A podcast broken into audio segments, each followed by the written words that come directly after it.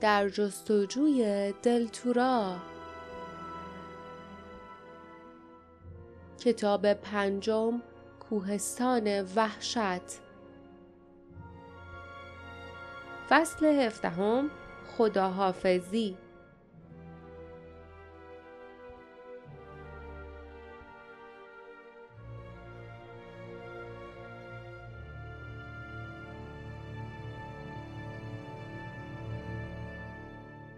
آن روز در تالارهای قار کتوله های وحشتناک جشن بزرگی برپا بود. قار گنجینه پر از کتوله هایی بود که به درخت سربرآورده میان گنجینه با حیرت و چشمانی خیره نگاه می کردند. درهای قفل شده ی انبار غذا گشوده شده بود و همه از جشن بزرگی که برپا کرده بودند لذت می بردند. وقتی آن دو کوتوله داستان شکست گلیک را برای بقیه تعریف کردند تشکر و قدردانی به سوی همسفران سرازیر شد. فاگلین برای دوازدهمین بار به جمعیت گفت خیلی ترسیده بودم. فکر می‌کردم کار هممون تموم شده. لیف شهر دل اون جادوی بزرگش آورد بیرون و بعدش هم فوری همه چی تغییر کرد. و برای دوازدهمین بار جمعیت از حیرت آه کشیدند و لیف احساس ناراحتی کرد. از قصه فاگلین اینطور برمی آمد که انگار لیف تمام مدت قصد داشته بود از آب رویاها استفاده کند و فقط منتظر فرصت مناسب بود. اما در حقیقت این فکر درست زمانی به ذهنش خطور کرده بود که به نظر می آمد همه چیز تمام شده است. اما فکرش را به زبان نیاورد. نصیحت عاقلانه باردار را به خاطر آورد که آهسته گفته بود ضرری نداره که کتوله های وحشتناک فکر کنند ما کارهای حیرت آور می‌کنیم. اونا مردم جنگجو و بدبینی هستن. یه زمانی می‌رسه که به صداقت و وفاداریشون احتیاج داریم. یه زمانی که ازشون می‌خوایم که به نصیحت ما گوش کنن. در حقیقت آن زمان زودتر از آنچه تصور می‌کردن پیش آمد. جشن همچنان ادامه داشت که ناگهان صدای فریاد گوشخراشی از همان نزدیکی به گوش رسید و سپس صدای پاهایی که میدویدند. صدایی فریاد زد. کینها! پنفل و زاوان از سوراخهای توی صخرههای جنوبی کینا رو دیدن. آسمون از اونا سیاه شده. طولی نکشید که خوردن و نوشیدن فراموش شد و همه کتوله ها تیرها و کمانهایشان را به دست گرفتند و به طرف در دویدند. لیف، باردا و جاسمین و پرین با تمام قدرت فریاد زدند نه صدایشان در تالار جشن تنین انداخت و کتوله ها بر جا ایستادند. لیف که پرین از ترس به او چسبیده بود پرسید شما هنوز درس عبرت نگرفتین؟ هنوز متوجه نشدین که کینا باید با شما تو این کوهستان سهیم باشن؟ می‌خواید درختای بولانگ انقدر زیاد بشن که حتی رودخونه رو با تیغاشون بپوشونن؟ اگه حق با من باشه کینا آمدن که بچهش رو نجات بدن شما بهتر خوشحال باشین و از اونا بخواین که اینجا بمونن بهتر به آغوش باز به اونا خوش آمد بگید نه اینکه بخواید بکشیدشون لحظه ای سکوت برقرار شد آنگاه فاگلین به موافقت سر تکان داد و گفت حق با این رفیقمونه. و با تأسف به ژاکت پوستکین کهنه‌ای که به تن داشت دست کشید بعد آن را درآورد و کنار پایش انداخت. زیر لب گفت حیف شد. اما بافنده های ما می‌تونن لباس های مرغوبی واسمون ببافن بعد دوباره صدایش را بلند کرد و گفت کوتوله ها اسلحه هاتون رو زمین بذارید. بیرون میریم و کینا رو با آغوش باز میپذیریم به خاطر اینکه به خونه برگشتن بهشون خوش آمد میگیم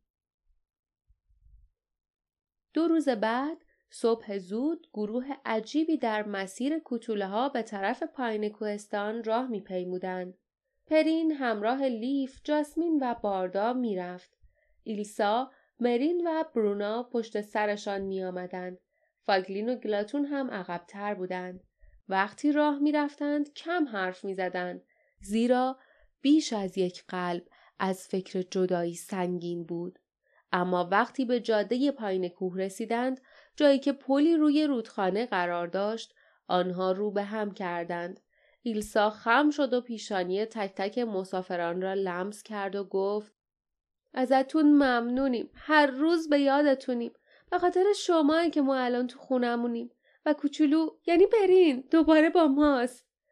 وقتی مرین و برونا به نوبت با همسفران خداحافظی می کردند مرین لبخند زد و گفت همونطوری که پرین بارها به ما گفته اون تو این روزای آخر انقدر قد بلند و قوی شده که دیگه نمی‌تونیم کوچولو صداش بزنیم به علاوه حالا که دوباره اینجاییم بچه های بیشتری به دنیا میان و اون دیگه بین ما از همه کوچکتر نیست همین که عقب رفت فاگلین جلو آمد و اندکی تعظیم کرد و گفت کوچوله های وحشتناکم از شما متشکرم دستش را بلند کرد و گلاتون یک جعبه کندکاری شده کوچک از پوست درخت بولانگ به دستش داد.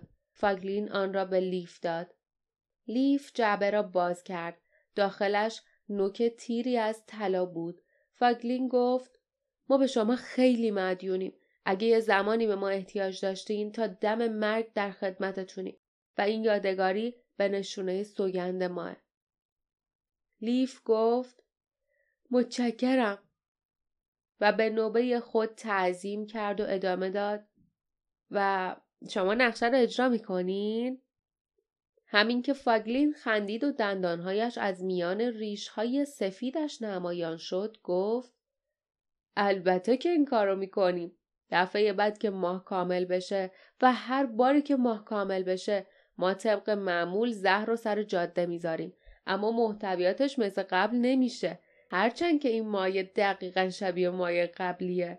به نظر من شیره درخت بولانگ مخلوط با آب رودخونه حقه خوبیه.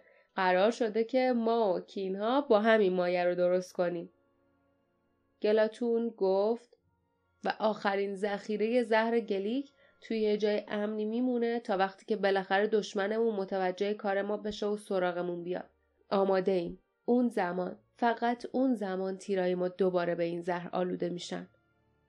باردا با تردید گفت امیدواریم و بعد با دقت ادامه داد امیدواریم که کوهستانتون مورد حمله قرار نگیره.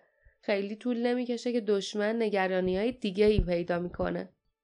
کینها مبهوت به یکدیگر نگاه کردند اما فاگلین و گلاتون با چشمانی درخشان به موافقت سر تکان دادند آنها سوگند یاد کرده بودند هرگز از سنگی که در دست لیف افتاده بود یا کاری که او کرده بود حرفی نزنند.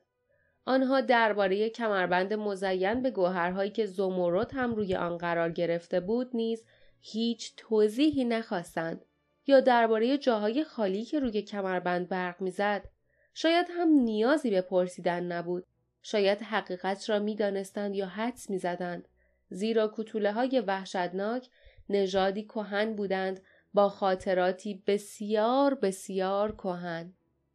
لیف احساس کرد پرین به آرامی شانش را لمس می کند و صدایش را شنید. لیف حالا کجا میرین؟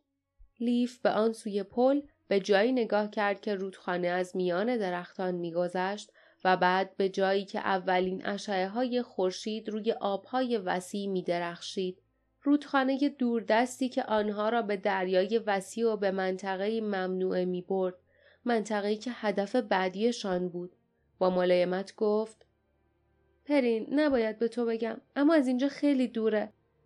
پرین با نگرانی اصرار کرد چرا میرین اونم به این زودی؟ لحنش دوباره بچگانه شده بود درست مثل اولین باری که لیف او را دیده بود.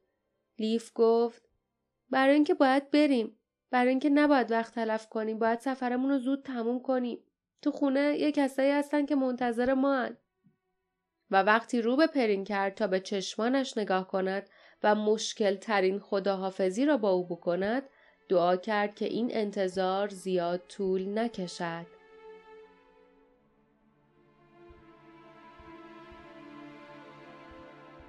پایان فصل هفدهم و پایان کتاب پنجم